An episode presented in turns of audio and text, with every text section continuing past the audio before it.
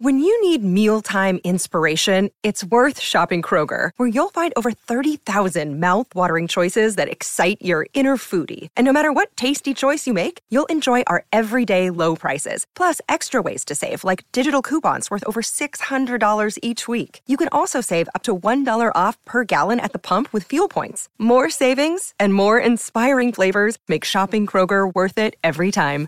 Kroger, fresh for everyone. Fuel restrictions apply.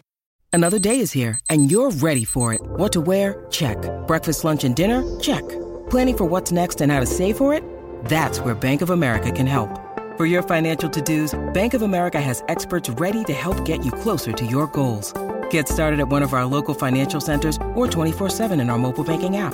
Find a location near you at bankofamerica.com slash talk to us. What would you like the power to do?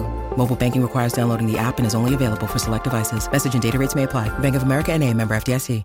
Hello, fellow PAX. What you're about to hear is a sneak peek of the Q-Source audiobook, which will be available on Audible later this spring. Going forward, we're going to release chapters in conjunction with the Vintage 43 of Dread and I discussing different Q points. So we hope you enjoy. Leadership is a skill that a person must learn and master during their lifetime rather than an attribute of their character with which they are born. As a skill, it's a lot like learning to play the piano. If it were an attribute, it would be like having blue eyes or square jaw. Because it is a skill, a person must commit to learning to lead in the same way that they would learn to play the piano. The degree to which they will ultimately master it will depend both upon their natural ability and their willingness to practice. Because we are all born with some leadership ability, even a man with very little natural skill can still be an effective leader if he is willing to practice hard. But a man who will not practice at all will never master the skill, even if he is born with the heart of a lion. The decision to become an effective leader is volitional. No one else can make it for you. F3 was born on January 1st, 2011. Its initial purpose was to give men a way to improve their lives by exercising together as part of a workout community. While that worked, we quickly realized that the members of F3 needed more than just physical fitness to improve their lives. They also needed help in mastering their leadership skills. Their families, their workplaces, and their neighborhoods were all communities that needed leadership just as much as the F3 workout community did. From this need, F3's mission of the invigoration of male community leadership evolved. To help the men of F3 learn and master leadership, we began to develop a body of practices that we drew from the timeless principles of leadership and their effective application in our workout community. Initially, these leadership practices were transmitted between us verbally, like a set of oral traditions passed around a campfire. But as F3 grew and the limits of this rudimentary method became increasingly clear to us, we began cataloging our practices more deliberately through blogs and social media. While this was an improvement over the verbal transmission method, its effectiveness was limited by the lack of cohesion among the various principles and practices themselves.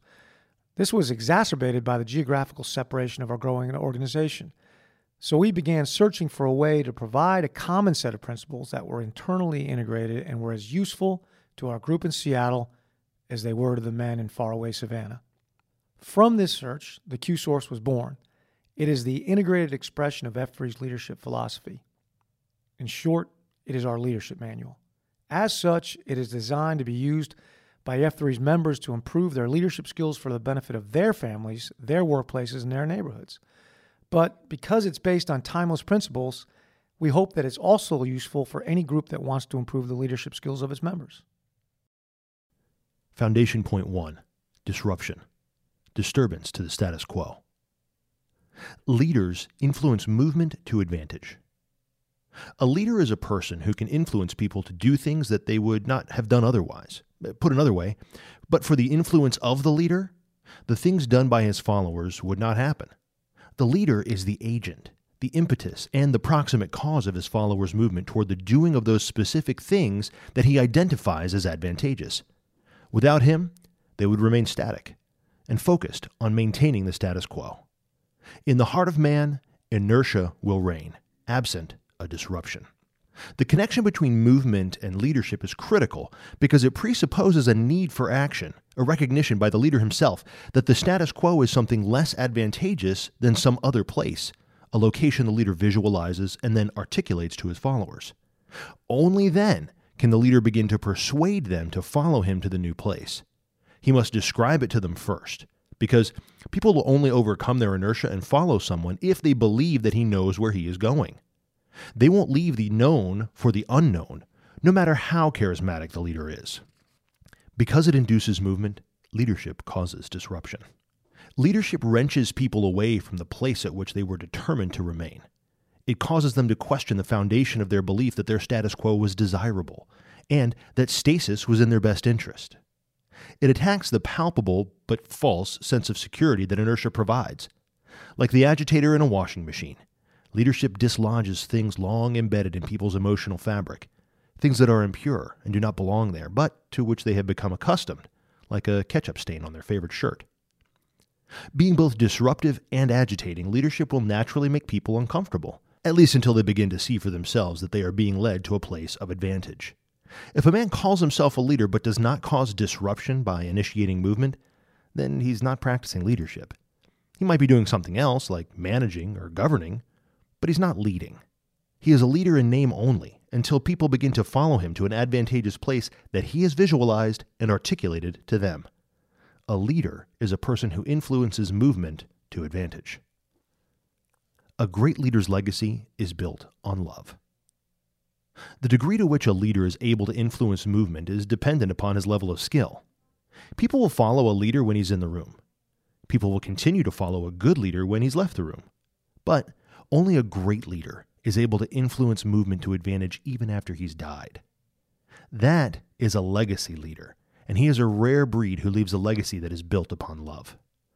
All great leaders aspire to leave a legacy. Leadership is a difficult skill to master, requiring desire, commitment, and love. Having paid for that skill with blood, sweat, and tears, great leaders have the natural inclination to pass on what they've learned and to be remembered for it. This yearning is what creates their legacy. It comes from the leader's love for his followers and his sincere desire to see them obtain advantage. A great leader accelerates throughout his life. He views leadership as a craft that must be honed through continual study and application.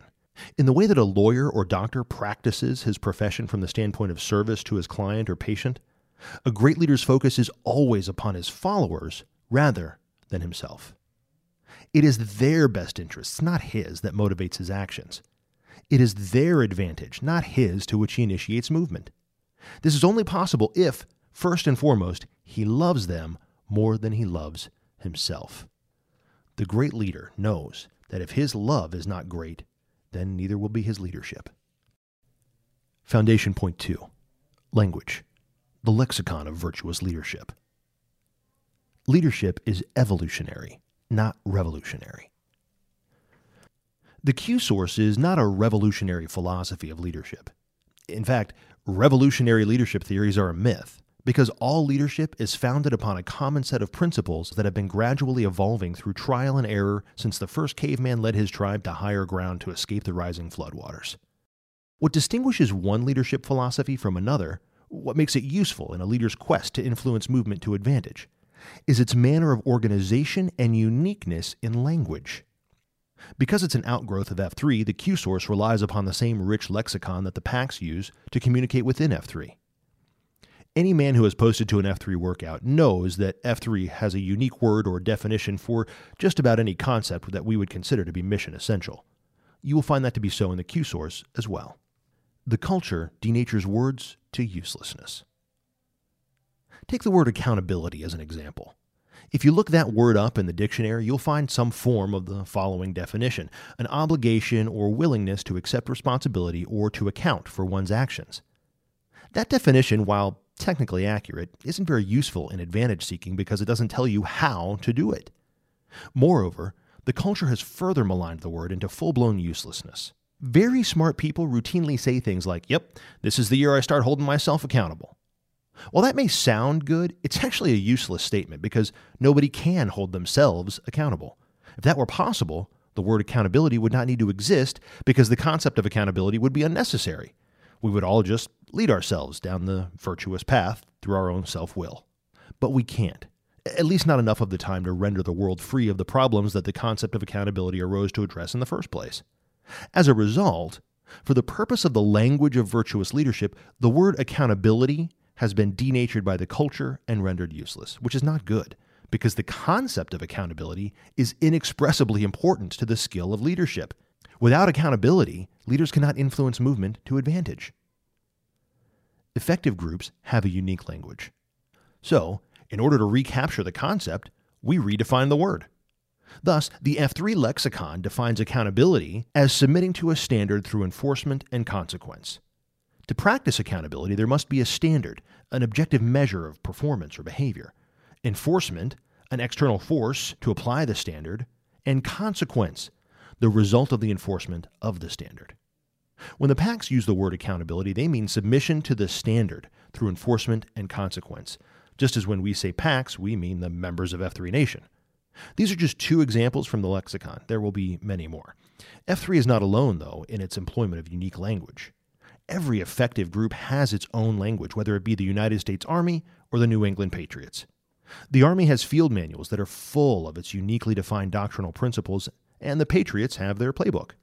Both perform the same essential function to provide their leaders the linguistic tools they need to effectively influence movement to advantage within the group. Like the Army and the Patriots, F3 is also an organization that seeks advantage. To do that effectively requires a unique language, and for us, that is the lexicon.